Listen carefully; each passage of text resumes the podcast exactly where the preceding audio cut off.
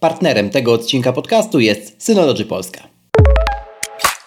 Tu Krzysztof Kołacz, a Ty słuchasz właśnie podcastu, bo czemu nie? Usłyszysz w nim o technologiach, które nas otaczają i nas w tych technologiach zanurzonych. Sprawdzam, pytam i podpowiadam, jak korzystać z nich tak, aby to one służyły nam, a nie my im.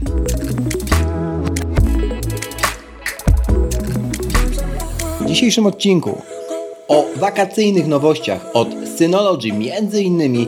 B-Drive, które jest odpowiedzią firmy na potrzeby tych osób, które nie potrzebują całego Disk Station. Czy udaną odpowiedzią? Przekonajmy się. Proszę, zostaw opinię na Apple Podcast lub na Spotify. Twój głos ma znaczenie. Zaczynamy.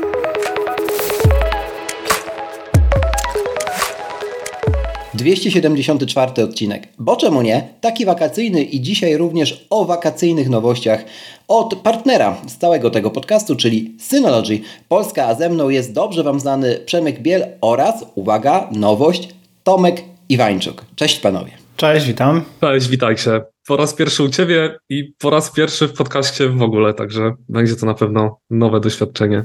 Zawsze jakoś tak jest, że jak osoby, które pierwszy raz nagrywają podcast i występują u mnie, e, to później po iluś miesiącach występują w innych też podcastach albo zaczynają robić swój, także trzymam tak kciuki.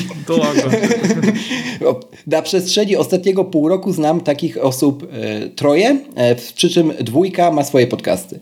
Także nie wiem, może ja mam jakąś moc. No.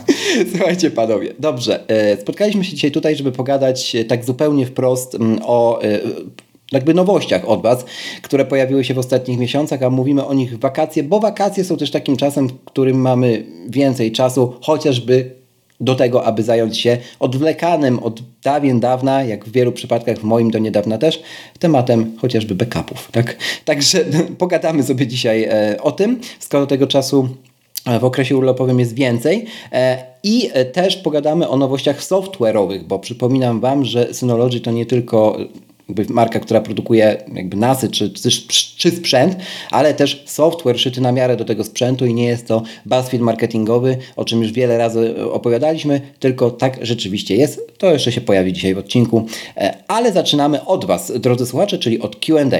Tym razem e, dotyczą, pytanie dotyczące Synology zadał Kamil, jest ono przydługawe, ale postaram się to jakoś sprawnie przeczytać. Kamil pyta, a właściwie to pisze tak. Hej, Słowem wstępu, od dawna jestem użytkownikiem iPhone'ów, super, i od dwóch lat Synology DS418J oraz od kilku lat MacBooka. I wygląda na to, że korzystam z niej dużo mniej niż Ty. Z powodu problemu technicznego. Chciałem synchronizować iPhone'a, ale to działa słabo. Mam nadzieję, że mi pomożesz. Zdjęcia trzymam w iCloud, Teraz mam ich około 150 GB. Na telefonie mam włączoną optymalizację, jak rozumiem, optymalizację iCloud e, Photo e, Sharing. Przesyłanie do Synology Photos zdjęć jest tylko na włączonej aplikacji. No tak, no bo aplikacja o to prosi. Zostawiając telefon na noc pod prąd z aplikacją idzie na przykład 100 zdjęć. Przejście przez moją galerię byłoby wręcz nierealne, czyli to jest jakby rozumiem ten problem. A z MacBooka nie widziałem opcji wypchnięcia inaczej niż eksport wszystkich zdjęć, wysłanie ich ręcznie i tak. Notatki mam w iCloud Notes. Czy jest jakaś integracja z Synology Notes? Ok, czyli to jest drugi problem. I tak samo chodzi o kontakty, byłoby fajnie móc je backupować. Jeśli o tym mówiłeś, a mi to umknęło, to, to, to przepraszam. I dziękuję. Dobra, Kamil, to, to Dwa problemy właściwie tutaj, jak nie trzy są w tym pytaniu. Zacznę może od Przema i kwestii związanej e, z Fotos, bo o tym nagrywaliśmy też osobny odcinek. Tak, tak, bo ja, ja osobiście tego używam i mogę się podzielić swoim doświadczeniem. Generalnie to, że jest e, optymalizacja włączona, to nie, nie, nie, sprawi żadnego problemu dla naszej aplikacji, bo ona i tak pobiera za każdym razem pełną wersję zdjęcia i dopiero ją backupuje. Z tą prędkością 100, 100 zdjęć przez noc to jest e, jakiś błąd e, i tu na pewno jest coś nie tak albo przy konfiguracji NASA, albo przy ustawieniach sieciowych. Mhm. Nie wiem, jaki ma Kamil Wi-Fi, bo, bo to jest w tym momencie najwęższe gardło, tak? W sensie, jaki jest router, i jaką ma prędkość. U mnie z Synology routerem tym RT6600 nie ma raczej żadnego limitu, żadnego wąskiego gardła, więc tutaj te zdjęcia idą tak po 100 na sesję przeważnie, bo, bo nie zawsze mam włączonego NASA, więc jak go włączam, to tak stówka, dwie stówki z dwóch telefonów lecą w ciągu max pół godziny, godziny. Więc nie sądzę, żeby to była kwestia gdzieś w naszej aplikacji, tylko bardziej chodzi mi o wąskie gardło w e, łączu między... O to, co jest pomiędzy, tak, bo to tak. prawdopodobnie jest tym przyczyną i to można szukać dosyć długo. To jest ciekawa zabawa, bo jak się już znajdzie, no to się ma taki, takie poczucie, że kurczę, odkryłem, no ale nie ma innej drogi. Tak, w sensie więc, gdzieś to wąskie tak, gardło ja jest. sprawdził no. ogólnie, jak, jak działa synchronizacja, e, nie wiem, na przykład na drive między e, Synology mhm. a a tym serwerem, bo wtedy będzie wiadomo, na ile szybko to się przesyła.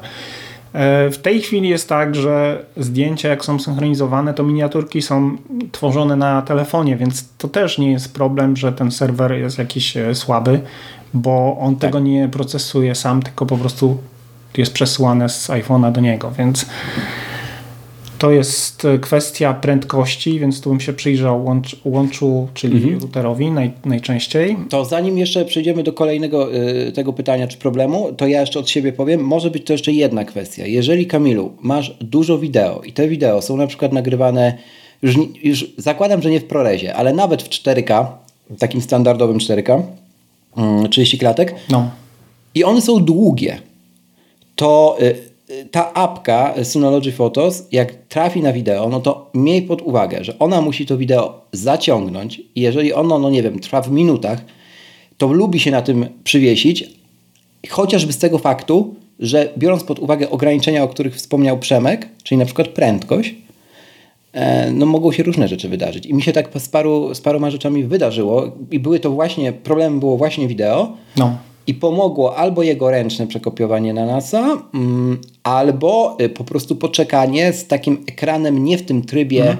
wypychania, czyli nie w tym trybie, który Synology e, jakby domyślnie e, sugeruje, żeby włączyć, tylko po prostu palcem trzymając, żeby on się nie wygasił, dopóki tego filmiku, który wiedziałem, że jest duży, faktycznie fizycznie tam na kręciołku nie dociągnie, nie wypchnie i nie przejdzie do kolejnego zdjęcia już. Aha. I, i było okay. No to u mnie z wideo no. też, też miałem ostatnio jakieś, że się przytkało, ale wystarczyło y, zatrzymać i włączyć ponownie i poleciało. Więc y, rzeczywiście może tak się... Także musisz pobadać. To są prawdopodobnie któryś z tych rzeczy, o których powiedzieliśmy, okaże się e, odpowiedzią. Jeżeli nie, albo jeżeli e, trafisz po drodze na jakiś pattern, jakiś wzór, e, że wyda Ci się, że to jest przyczyną, no to opisz to wszystko i podeślij kontakt do Przema, znajdziesz w opisie do tego odcinka pod adresem boczemunie.pl ukośnik 274. Problem numer mhm. dwa, czyli notatki. Kto z Panów się chce wypowiedzieć, czy kiedyś planujecie robić jakąś integrację? Jeszcze może na sekundkę e, wrócę do tego poprzedniego e, pytania. Tutaj też, tak jak Przemek, polecałbym metodę małych e, kroczków, czyli sprawdzanie e, przepustowości przesyłu tych, tych danych. Można też zacząć po prostu od e, przesyłania tylko nowych zdjęć, czyli mm, nie przesyłania wszystkiego, mhm. tylko zostawić na noc, zrobić kilka zdjęć, zostawić na noc ten, ten telefon, zobaczyć jak ta mniejsza ilość się prześle. E, bo tak naprawdę powodów tutaj może być e, mnóstwo. Jeżeli chodzi o wydajność samego e, serwera, to jeszcze może na jedną rzecz zwrócę uwagę, że te pliki multimedialne muszą się jednak zaindeksować po stronie serwera, tak żeby były dostępne dla aplikacji multimedialnych. Więc tutaj to może być jakiś element, przy, przy którym DS418J może nam po prostu zwolnić. Okej, okay. No widzisz, ciekawy insight. Mhm. Czyli tak jakby y, fizycznie to odbywa się tak, że po przeniesieniu pliku, nie, to je, następuje od razu jego indeksacja, tak? I nie ma ustawienia. Tak, automatycznie. Okay. okay. Tak, od razu jest indeksacja. Można tą indeksację sobie też e, przesunąć w czasie, więc może, można tak zrobić, że on najpierw synchronizuje, a później, nie wiem, za 3 godziny dopiero będzie indeksował, albo w nocy będzie indeksował. Więc to się ustawia w, e, z poziomu DSM-a, jak e, zaczyna się synchronizacja, to jest takie, taka ikonka u góry na pasku i od razu się odpala indeksowanie. I można na to indeksowanie kliknąć i dać e, przesuń na przykład o 3 godziny do przodu i on wtedy dopiero później sobie będzie indeksował. Dzięki temu e, te kopiowanie moim zdaniem powinno działać też e, trochę szybciej. Co dwie głowy to nie jedna. Dzięki Tomku za ten insight. To teraz do tego iClouda, bo to, to jest dobre pytanie, ja uważam. W sensie tak zbiorczo mhm. je potraktujmy, czyli no to, co jest powiedzmy w chmurze Apple'a, czyli tam są notatki, SMS-y, powiedzmy kontakty. Oczywiście wszystko w enklawie siedzi, szyfrowane nie wiadomo jak. No ale no, w świecie idealnym faktycznie dobrze byłoby mieć backup tego gdzie indziej niż na czyjejś chmurze takiej komercyjnej. Tak, wbrew pozorom nie jest to aż tak trudne, nie, wygląda aż tak źle, że nic się nie da. Jeżeli chodzi o iCloud Notes, to tak, nie da się, bo, bo, bo nie ma żadnego mhm. API i, i notatki Apple'a są typowo zamknięte, nie są zgodne z niczym, więc tutaj nic nie zrobimy. Natomiast jeżeli chodzi o kontakty, e, to jest możliwość ich synchronizacji z aplikacją Synology Contacts. Mhm. I jeżeli chodzi o kalendarze, to też jest możliwość synchronizacji. Ja tak na przykład robię i mam synchronizowane kalendarze i firmowe, i swoje, e, wszystko mam w telefonie. E, I jeszcze można przypomnienia synchronizować. To też nie każdy wie, że można je spiąć właśnie z naszym kalendarzem i te zadania też będą e, lokalnie na serwerze synchronizowane. Mm, tutaj są pewne ograniczenia, bo Apple ma też rozszerzone funkcje w tych przypomnieniach, więc nie wszystkie funkcje są obsługiwane na serwerze takim jak Synology Calendar na tej, na tej aplikacji. Natomiast większość podstawowych rzeczy działa, czyli można ustawić sobie przypomnienie, e, wpisać notatkę i, i, przy, i datę ważności tego, tego przypomnienia. Natomiast no, Apple teraz wprowadzi mnóstwo innych dodatkowych rzeczy. E, I, Załączniki, priorytety, tak, etc., tak. flagi, nadzieję, no to to, to już nie. Mhm. też mhm. zgodności z, z zewnętrznymi serwerami, właśnie tymi CalDAV i Ale to jest Ciekawe, co ty mówisz, bo jakby API e, nie wystawia pewnie samo e, reminders, ale jakby to, jak one są tworzone zapewne, jest w jakiś sposób połączone ze standardem takim międzyplatformowym kalendarza. Zgaduję teraz. Tak, to jest z CalDAVem połączone. Tak, jest standard e, CalDAV i fajne jest to, że możemy dzięki temu też synchronizować na przykład kalendarz z innymi platformami. Jeżeli mamy w domu, w firmie osobę mhm. z, z inną platformą, nie tylko z iOS-em, to bez problemu te dane są zsynchronizowane. Okej, okay, czyli zakładając, że jakby mamy jeden kalendarz firmowy, to jakby on może być mm, jakby synchronizowany również z całym naszym zespołem pod tytułem e, Windows, MS Outlook, etc., etc., tak? W sensie na bazie tego standardu. Z tak? tym Windows bym się nie zapędzał, bo Windows nie do końca jest zgodny z, z Caldawem, więc... Ja próbowałem być miły w tym odcinku, słuchajcie, bo Tomek e, nie, używa jakby Windowsa, co jest jakby żadnym problemem dla mnie i dla Przemka, no natomiast kurczę, no sam Przemek testujesz wszystko. No pod Windowsem, z tego co ja wiem, to trzeba używać zewnętrznej aplikacji, która jest zgodna z Caldawem, więc e, kiedyś była jakiś tam taki hack, że dało się spiąć z Caldawem e, e, Outlooka, ale w tej chwili nie wiem, czy to działa, więc, więc nie. Tak, możemy, możemy. Oczywiście tutaj jest to, jest to wszystko opisane na naszej e, stronie. Za chwilę jeszcze pewnie dojdziemy do wątku, że na telefonie też nie korzystam z iOS-a, a z Androida, także... To od tak, razu go załatwmy. Od razu, no. Bardzo odważnie tutaj wszedłem na, na, na ten podcast. Tak, ale dzięki temu tutaj na, na przykładzie tego kalendarza ja cały czas widzę to, co się dzieje w naszym zespole. Czy są to jakieś spotkania Przemka, Marcina, czy, czy, czy moje. Bez problemu się tym wymieniamy. Tak już zupełnie poważnie, to y, fajno, że jest jakby Synology na takim mm, etapie swojego rozwoju, że właśnie trochę godzi E, jak może, tak godzi te platformy, nie? I, i, I to myślę jest warte podkreślenia już bez e, heheszków, bo to może być naprawdę wartością dla zastosowań takich czy wdrożeń biznesowych, nie? A takich macie sporo, więc e, to też, żeby wybrzmiało, że no, nie śmieszkujemy sobie tylko tutaj, kto jakiej platformy używa, ale, ale faktycznie no, trzeba to docenić, nie? Bo to też nie jest standard, jak ktoś tam szuka jakichś serwerków taki, no, powiedzmy, rynkowy, nie?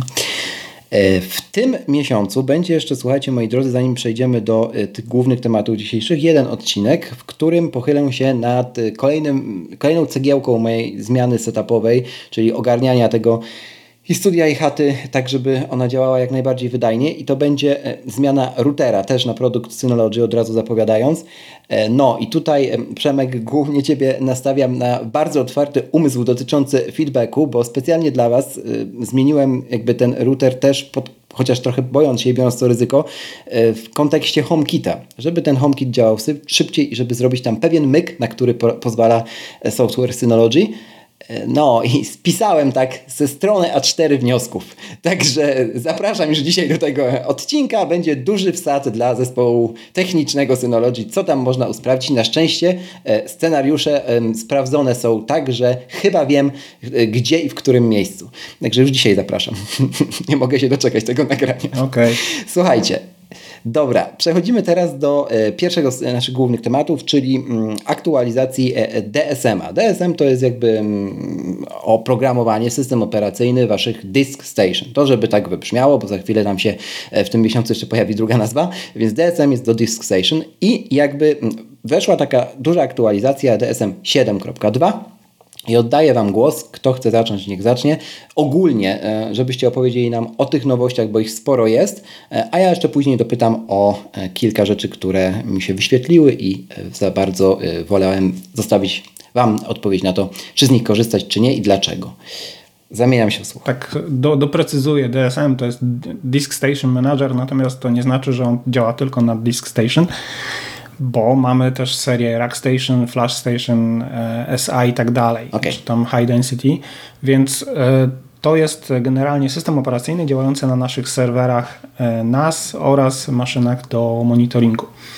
Więc e, to tak dla doprecyzowania, a jeżeli chodzi o nowości, to już tutaj poproszę Tomka, bo on jest e, bardziej biegły w tej kwestii. Jasne, postaram się w pigułce, bo, bo o tych nowościach o, myślę, że moglibyśmy kilka odcinków pewnie e, po, poświęcić. Tam nie musisz wiesz, w takiej dużej pigułce, to śmiało, śmiało, ja sobie kawki doleję. No. Dobrze, dobrze. E, czuję się sprowokowany w takim, e, w takim razie. E, zacznijmy może od szyfrowanych wolumenów. Do tej pory mogliśmy szyfrować dane na serwerze Synology na poziomie poszczególnych folderów współdzielonych, Natomiast teraz możemy szyfrować już cały wolumen, czyli nie tylko dane, które przechowujemy e, na naszych serwerach, ale na wolumenie są też inne elementy, takie jak na przykład e, konfiguracja aplikacji. Teraz już możemy też to e, szyfrować, czy jednostki LUN bardziej w tych zastosowaniach biznesowych.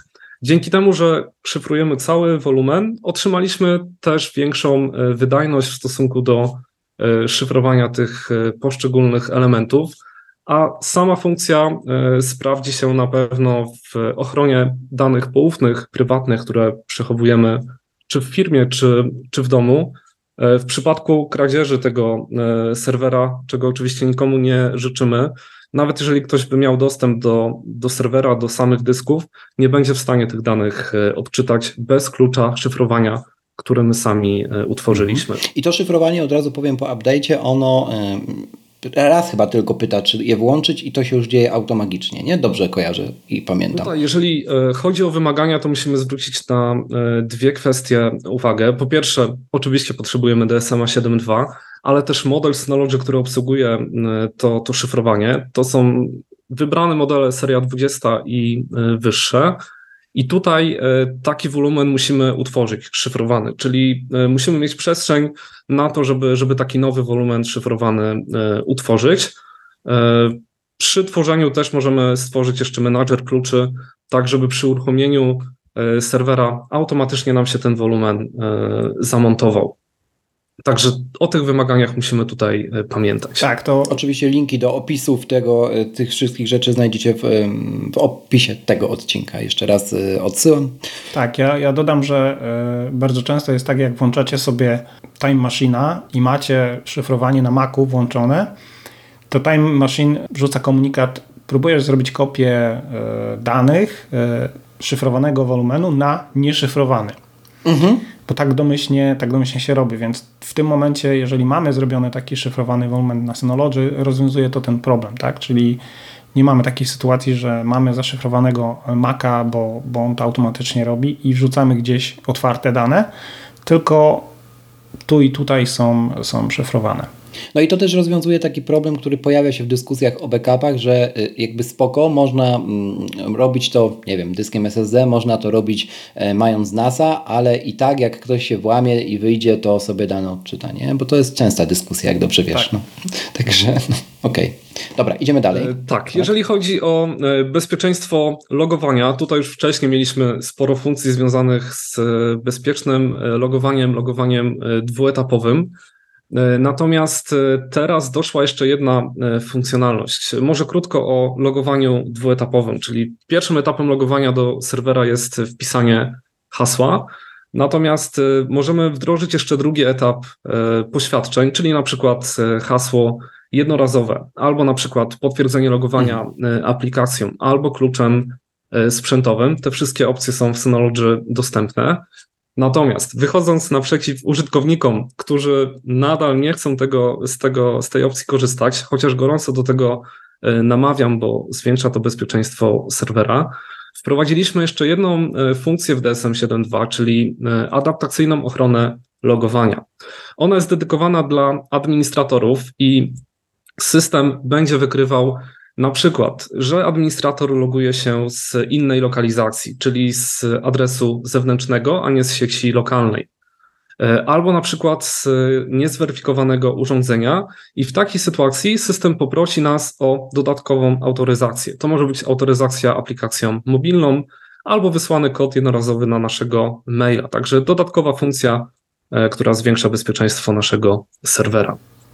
Tak, ja dodam, że administrator to niestety w większości użytkownik, z którego e, nasi użytkownicy korzystają, czego nie zalecamy, natomiast e, z praktyki wiem, że bardzo duża część osób po prostu robi jedno konto i z niego korzysta, więc e, ta funkcja mocno, że tak powiem, pomaga w zabezpieczeniu tego konta. Tak czy inaczej zalecam stworzyć osobne konto dla normalnego tak jakby mhm. użytkownika, a osobne do, do spraw administracyjnych, bo to na pewno mocno poprawia bezpieczeństwo naszych no danych. No i tutaj w ogóle ja jeszcze od siebie dodam, że pamiętajcie, przynajmniej jeżeli używacie tutaj w większości Maców, no to jakby e, ta aplikacja Secure Sign In od Synology, którą logujemy się jakby do naszego DSM-a, to y, jest również aplikacja, którą, która ma wsparcie dla WatchOS-a. Można ten y, login zaakceptować oczywiście bezpośrednio z zegarka, co jest fajnym po pierwsze bajerem, ale po drugie e, też pokazuje, że jakby nie jest to taka jakaś filozofia, że wymaga nie wiadomo jakiej wiedzy, żeby sobie to włączyć, a naprawdę da, zwiększa radykalnie bezpieczeństwo. No i plus jeszcze te Two-Force Authentication, o którym chłopaki wspomniały teraz, wprowadzone na koncie admina. E, no myślę, że to już jest taki, taka, taka prawdziwa forteca. E, jeżeli chodzi o te konta użytkowników jeszcze, bo to też gdzieś wraca już któryś raz w Q&A'ach e, i e, w kontekście backupu zdjęć, nie? Pamiętajcie jeszcze raz to powtórzę, że jakby mm, w ramach NASA możecie robić backup różnych urządzeń, w sensie galerii iCloud różnych urządzeń. I najlepiej to robić tak, żeby to robić na osobnych kontach użytkownika, w sensie koncie żony i tam jej backup zdjęć z iPhone'a, e, koncie żony nazwanej, nazwanym iPad i tam z jej iPada i tak dalej, i tak dalej. W sensie jeden backup na osobnym koncie, no bo to po prostu po pierwsze jest bezpieczne, a po drugie e, łatwiej jest później eksplorować te rzeczy, e, na przykład w aplikacji Synology Photos, strzelam na tvOSie, no bo się loguje jeden użytkownik i wiadomo, jakich tam zdjęć oczekiwać można, nie? To tak jeszcze dopowiem, bo pewnie znowu wróci kiedyś. Tak, no, nie, nie, niektóre żony mają obiekcje, żeby wrzucać to swoje prawda. zdjęcia e, na to samo konto, żeby nie były widoczne dla męża, więc to wiesz... E, tak, może jeszcze jedna ciekawa e, funkcjonalność. Ona już się pojawia wraz z nowymi modelami od paru miesięcy. W niektórych serwerach Synology tych desktopowych mamy wbudowane porty na dyski M2 SSD. I do tej pory mogliśmy e, te dyski M2 SSD e, NVMe wykorzystywać wyłącznie jako SSD cache, czyli przyspieszenie odczytu albo odczytu i zapisu e, na naszym serwerze. Natomiast teraz mamy tutaj dodatkową opcję, czyli tworzenia puli pamięci i wolumenów na dane na tych dyskach M2, to funkcja, na którą myślę sporo osób e, czekało, bo naprawdę mnóstwo mieliśmy takich sugestii, żeby było to e, w Synology możliwe. E, I teraz możemy te dyski M2 SSD wykorzystać na przykład pod trzymanie jakichś danych, do których chcemy mieć szybki dostęp, czy jeżeli pokusimy się na uruchomienie e, jakiejś konteneryzacji na serwerze Synology albo maszyn wirtualnych, te dane mogą być e, trzymane właśnie na tych dyskach M2 SSD, dużo bardziej wydajnych niż na przykład dyski talerzowe, czy nawet dyski SSD, ale dyski SATA. Dobra, to od razu pytanie, czysto hipotetycznie, jest sobie taki fotograf, przywołajmy naszego znajomego Magica, który załóżmy ma tych dysków 10 i ma za załóżmy NASA, który mm, obsługuje tego typu dyski SSD, o których wspomniałeś, ma duż, furmarkę pieniędzy i chciałby to wszystko zmigrować na SSD, czyli podmienić dziesięcioma dyskami SSD. Czy jakby stawiając jedno disk station obok drugiego, w jednym dyski SSD, w drugim te, które miał, talerzowe, jest w stanie łatwo to zrobić, czy nie? E, mamy kilka, e, mamy kilka mechanizmów. Tutaj jeszcze doprecyzuję, czy, czy mówimy tutaj o migracji pomiędzy dwoma serwerami Synology, tak. czy... Mm, tak, załóżmy, okay, że, że okay. sobie ogarnie to, żeby mieć drugi, nie? No bo jakby wiesz, jest waszym klientem, jakby ufa, chce, tylko po prostu chce szybciej. I chce szybciej po całości, czyli miał 10 talerzowych, jest teraz opcja fajnie, on jest uchachany, każde pieniądze za to da i chce 10 SSD-ków. Tak, możemy to na kilka sposobów zrobić. Ważna jest oczywiście pojemność tych, tych dysków, tak żebyśmy się z tymi danymi e, pomieścili. E, są dedykowane narzędzia do, e, do migracji, jeżeli chcemy przerzucać wszystko. Natomiast tutaj myślę, że będziemy wybierać pewne elementy, więc najłatwiej będzie po prostu z poziomu nowego serwera podpiąć udział sieciowy e, z tego poprzedniego i te dane prze, mhm. przekopiować. Czyli nasza aplikacja FileStation, podpinamy udział z innego serwera, kopiujemy wszystkie e, dane. To myślę będzie najszybsze. Mhm. A, a same ustawienia jakby serwera można sobie przenieść przez kopię tak, Możemy nie? dokładnie zrobić kopię, mhm. eksport mhm. konfiguracji, import w nowym serwerze. W DSM 7.2 możemy też eksportować użytkowników. To też funkcja, której brakowało teraz jest już e, dostępna. Mhm. A to rozwiń jeszcze o co w niej chodzi? W sensie to jest po prostu przenoszenie kont, tak? Żeby nie trzeba ich było jeszcze na nowo tak, zakładać, tak? tak? tak Ze wszystkim, tak. co tam było konfigurowane. Cały eksport konfiguracji i potem na nowym serwerze wybierać poszczególne elementy, które e, przerzucamy. Teraz dodatkowo wprowadziliśmy jeszcze eksport e, samych użytkowników, żeby ułatwić ułatwić użytkownikom po prostu taką migrację. Spoko. Coś jeszcze z takich ciekawości? Tak, oczywiście ta lista, ta lista jest bardzo długa. Tu może bardziej funkcje biznesowe, czyli na przykład SMB e, multi-channel. Jeżeli przesyłamy dane z wielu, z wielu serwerów, z jednego, z jednego komputera na serwer Synology, i mamy zagregowane połączenie po stronie serwera Synology, jesteśmy w stanie po prostu te dane przesyłać szybciej na, na serwer, czyli przyspieszenie samego transferu. Mamy też aplikację Container Manager. Jeżeli ktoś korzystał z konteneryzacji na Synology, była dostępna aplikacja Docker. Ona zamieniła się teraz w Container Manager. Mamy wsparcie dla Docker Compose, czyli możemy tutaj korzystać z wielu E, modułów w ramach, w ramach jednego e, systemu, który sobie e, stworzymy, ale co ważne, kontenery będą teraz też dostępne na procesorach armowych, czyli nowsze modele będą dostawały obsługę konteneryzacji. To myślę jest też zmiana na plus. Tak, ja powiem może do czego to może się przydać, bo generalnie to o. brzmi tak egzotycznie dla normalnego Mac usera w sumie nie wiem po co mi to na takiej zasadzie, natomiast nawet jak mamy na przykład, nie wiem, DS218, taką starszą, yy, która właśnie jest na, na architekturze ARM, to taki kontener może służyć na przykład do yy, nie wiem, sterownika jakiegoś starego drukarki albo mhm. e, do odpalania jakiegoś y, Win 9.5 bo, bo jest potrzebne, chociaż nie wiem, czy na armię się da to zrobić, ale czasami można uruchomić jakieś e, bardzo małe zadanie, które nam e, potrzebne jest do na przykład do e, inteligentnego domu, bo często też na kontenerach robi się takie huby e, właśnie e, działające do inteligentnego domu i taki kontener na serwerze e, można też uruchomić. Więc to jest takie uniwersalne narzędzie, gdzie w ramach odizolowanego środowiska uruchamia się jakąś aplikację e, Linuxową, która coś tam może nam mhm. robić. To bardzo dzięki za to wyjaśnienie, bo miałem takie właśnie aha w głowie, jak, jak, jak zacząłeś tłumaczyć, więc bardzo dobrze. E, teraz tak, ja teraz zadam pytanie, bo jak zrobiłem to, mm, e, jakby zrobiłem ten update do 7.2, to e, sam nas wyświetlił mi dwa powiadomienia. Pierwsze dotyczyło Two Force Authentication, no to o, o, zostało już omówione, a drugie dotyczyło zainsta możliwości zainstalowania Synology Office. I teraz tak, czy to był totalny przypadek, że to się pojawiło? Jeżeli nie, to był przypadek, tak? Przemek kiwa głową, ok.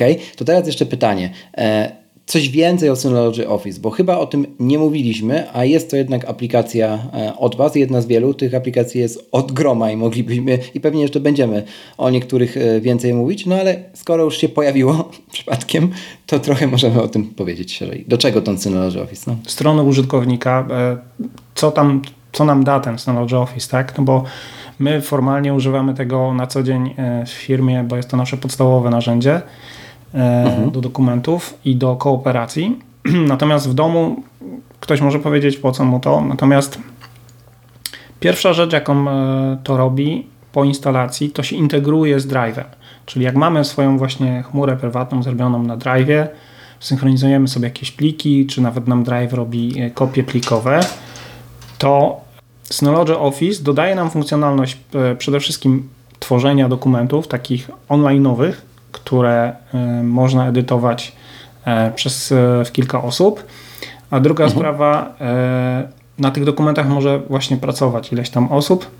Plus dodatkowo teraz w tym nowym jest dużo większy nacisk na podgląd dokumentów, więc też można po mieć podgląd właśnie dokumentów Worda czy innych bezpośrednio na serwerze, więc e, do tego można użyć. Plus e, Synology Office też jest e, zintegrowany z Drive'em na telefony, więc też można te dokumenty podejrzeć. Czyli o, o, jakby zbierając to wszystko jest to odpowiednik iWorka i MS Office'a, umożliwia kolaborację, no i Google Docsów, umożliwia kolaborację, dzieje się to w ekosystemie Synology i jest kompatybilne również z flotą urządzeń mobilnych, tak? Dedykowane do pracy w zespołach. No, tak, po prostu. można w rodzinie też pracować, jakieś tabelki sobie zrobić i tak dalej.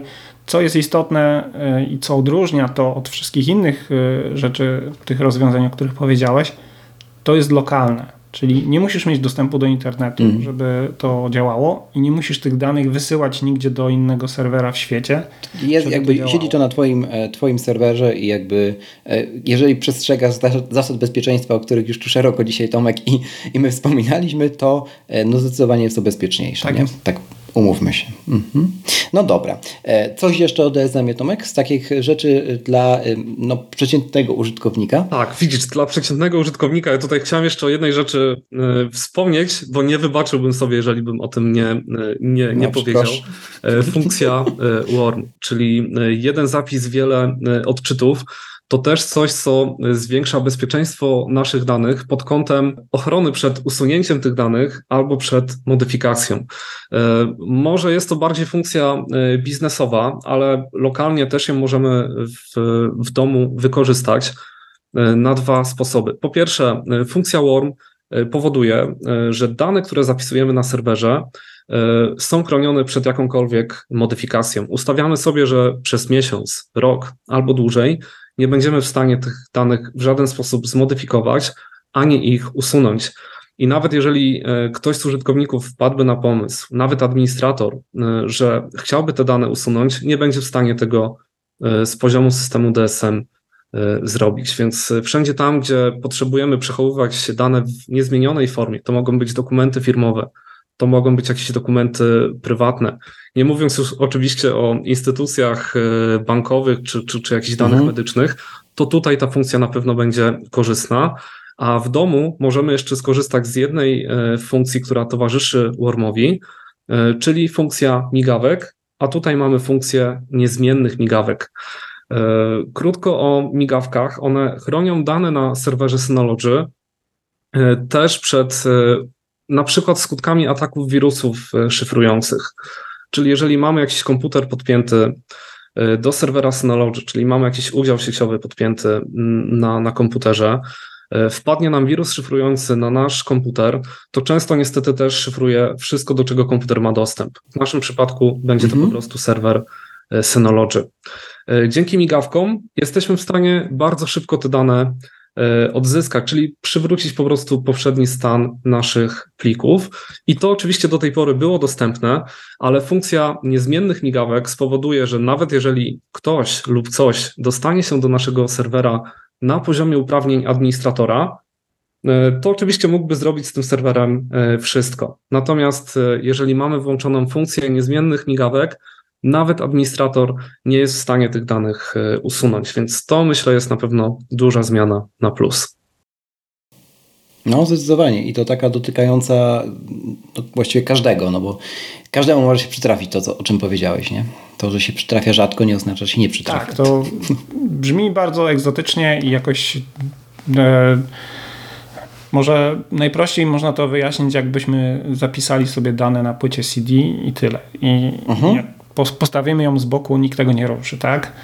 I my też tego nie zmarzemy, bo wiadomo, CDR tam nie dało zmazać. Więc tutaj jest ten, ta, ta zaleta, że, że to są dane tylko do odczytu i, i jakby nie kombinować, tego się nie da usunąć.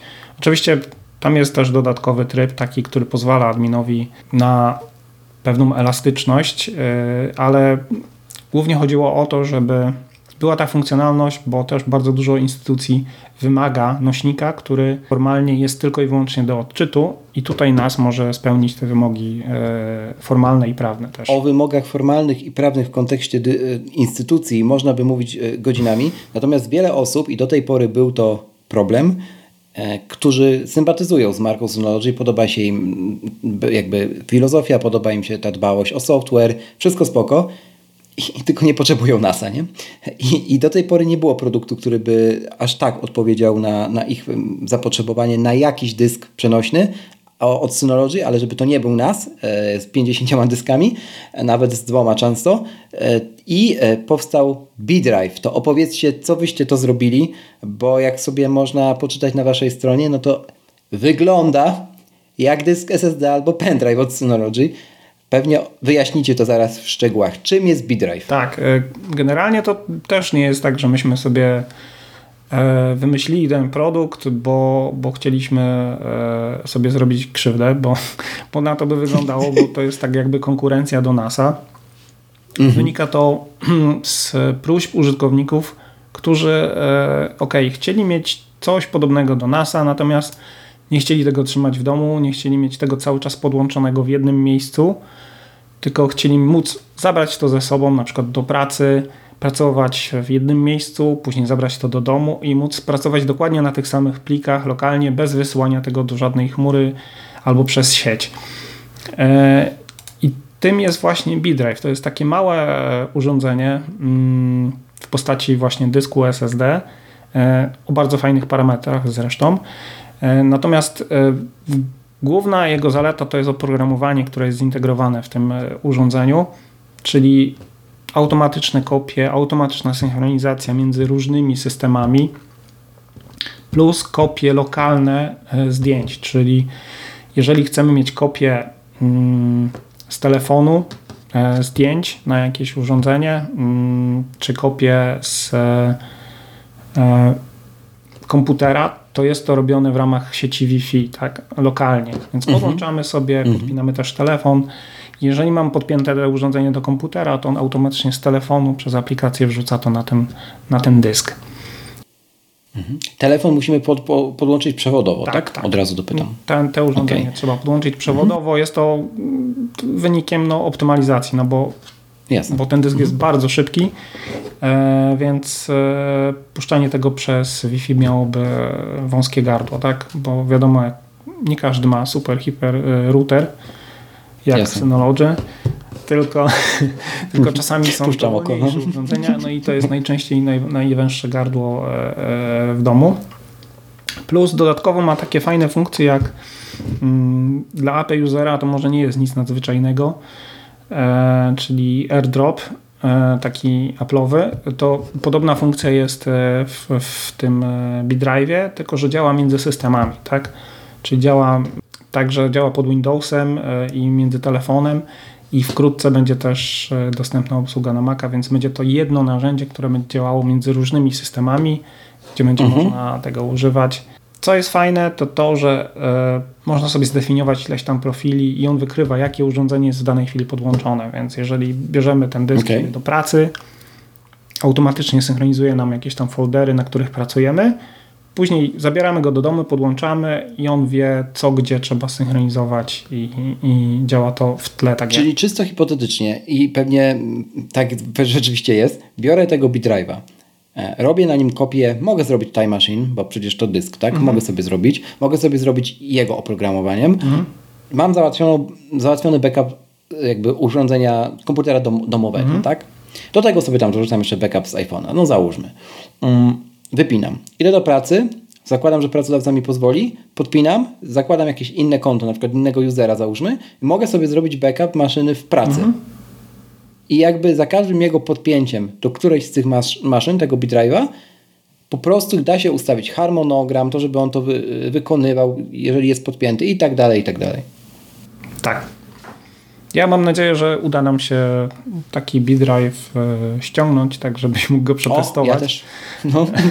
I wtedy będzie, będziemy mieli taki feedback od, po prostu od usera e, i zobaczymy jak to, znaczy, e, jakie będą wrażenia. No bo, to jest, tak? bo to jest produkt, który odpowiada na konkretną potrzebę, nie tylko tego, że ktoś nie potrzebuje NASA, ale że ktoś potrzebuje wykonywać w sposób, powiem użyję tego słowa, idiotoodporny, tak. kopie, dobre kopie, jakościowe kopie zapasowe wielu urządzeń. Tak.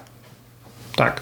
Czy to, są, czy to jest wiele urządzeń w jednej mhm. gospodarstwie, bo tak też można zrobić, czy, czy to między firmą a domem, ale tak, chodzi o to, żeby to było bardzo proste w obsłudze i, i nie wymagało jakiejś tam e, super wiedzy i można było to zabrać ze sobą, tak, bo bardzo często jest tak, że nawet nasi, nasi e, klienci, tacy jak, jak Magic czy, czy, czy inni fotografowie, oni jeżdżą w takie miejsca, w których Wi-Fi, nawet jeżeli jest, to jest tak słabe, że w plucie kilkunastu giga do NASA, do chmury jest no, graniczy z cudem, tak?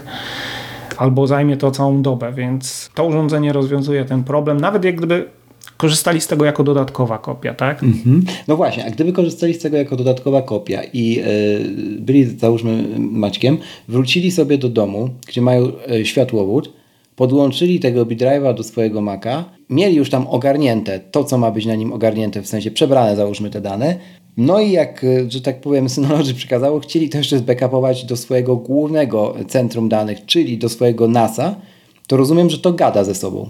Da się tak zrobić. Formalnie Czy będzie się dało? E, no. nie ma takiego spięcia tych dwóch urządzeń, natomiast można to zrobić oczywiście. Można to zrobić na przykład za pomocą, tak, za pomocą drive'a, tak? Można to po prostu przekopiować. Więc on będzie wykrywał to urządzenie i będzie sobie wrzucał to automatycznie na NASA.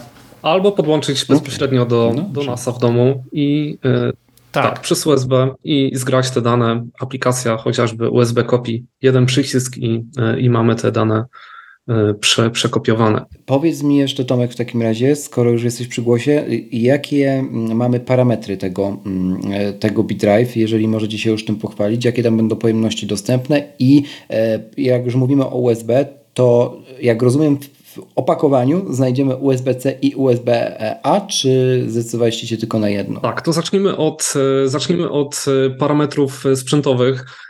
Ważne, e, aby podkreślić, że jest to dysk SSD. Jeżeli ktoś korzystał z przenośnych dysków e, talerzowych, to myślę, że e, wie, co mam na myśli i jakie kłopoty czasem może powodować, nie wiem, chociażby upadek takiego, takiego dysku, nawet z niewielkiej wysokości.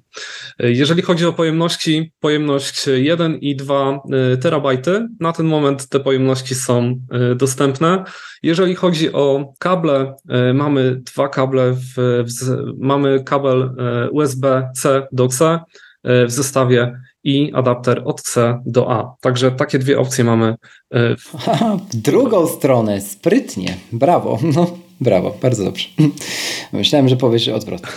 Bardzo dużo osób się pytało przez taście, dlaczego nie ma kopii bezpośrednio z telefonu do tego urządzenia. To może generować mnóstwo problemów, bo zgodność e, jednego telefonu czy innego telefonu z USB-C może być mhm. różnoraka.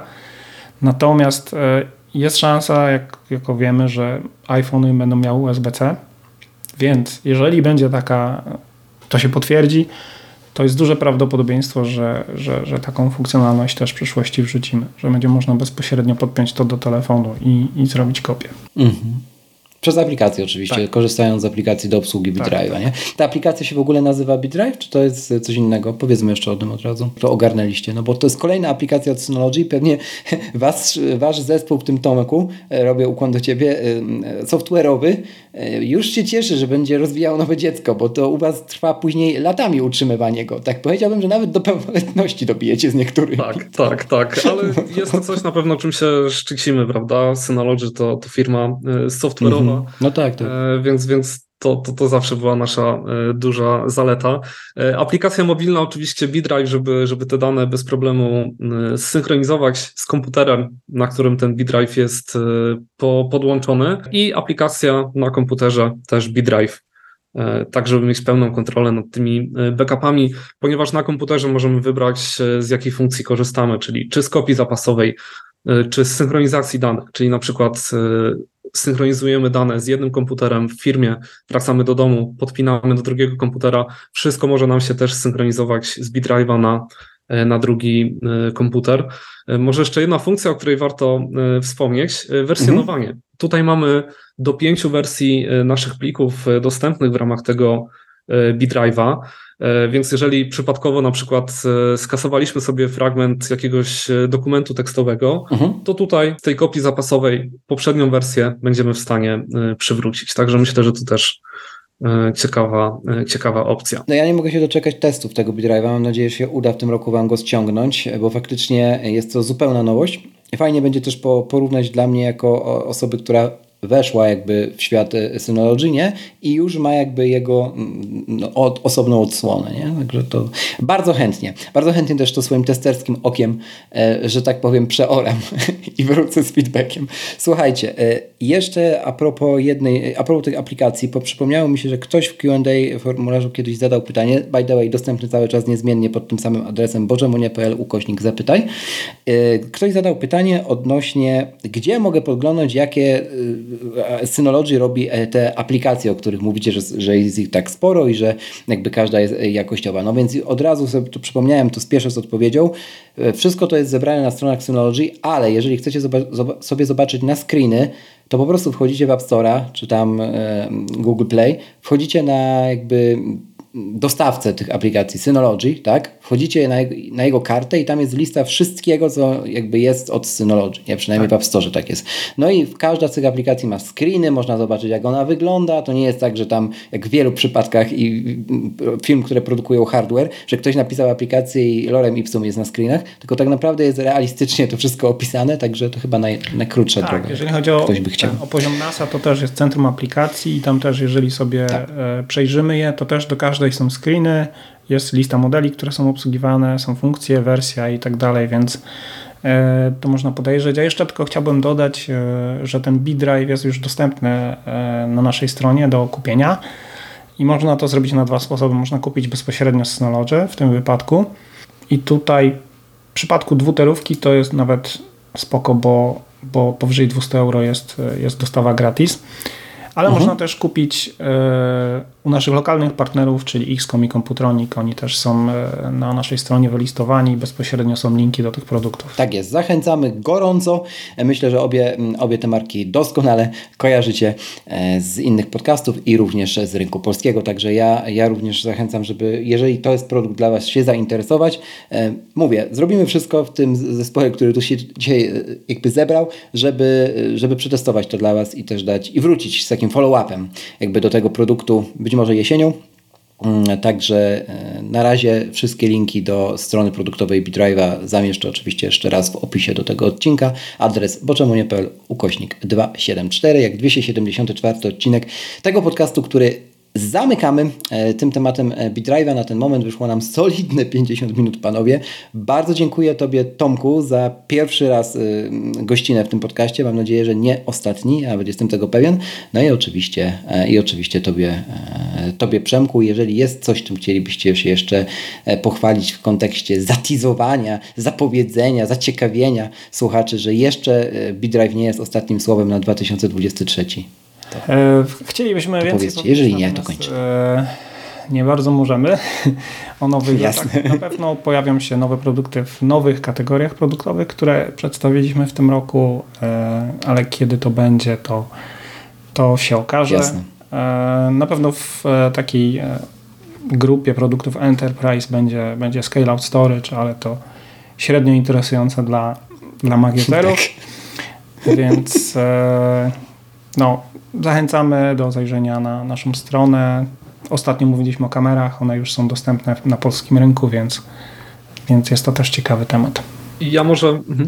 Być może do niego kiedyś wrócimy. Tak, tak ja może jeszcze, żeby za, zaciekawić tutaj e, słuchaczy na sam e, koniec to, co jeszcze pojawi się u nas, E, funkcje sztucznej inteligencji to, to temat na pewno na czasie i my też tutaj nadążamy na, za tymi trendami. Pojawi się sztuczna inteligencja w kilku naszych aplikacjach, między innymi aplikacja do poczty Mail Plus. Myślę, że genialne rozwiązanie. Jeżeli nie będziemy chcieli sami pisać maila, sztuczna inteligencja zrobi to E, za nas, mhm. E, ale również Synology Office, o którym e, dzisiaj opowiadaliśmy.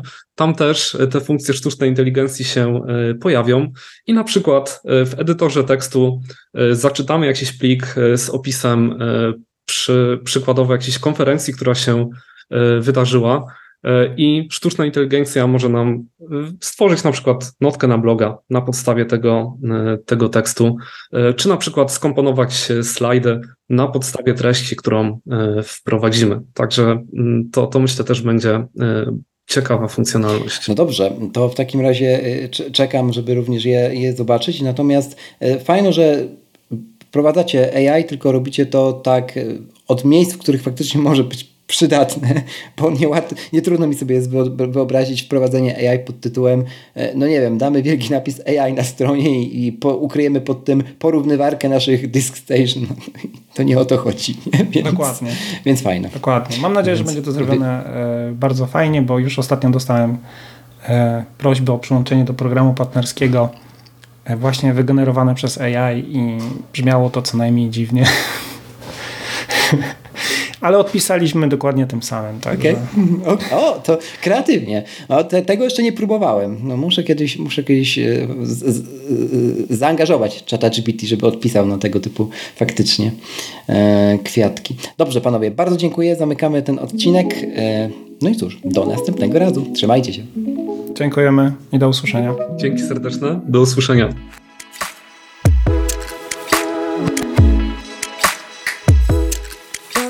Raz jeszcze, na koniec, żeby nie umknęło.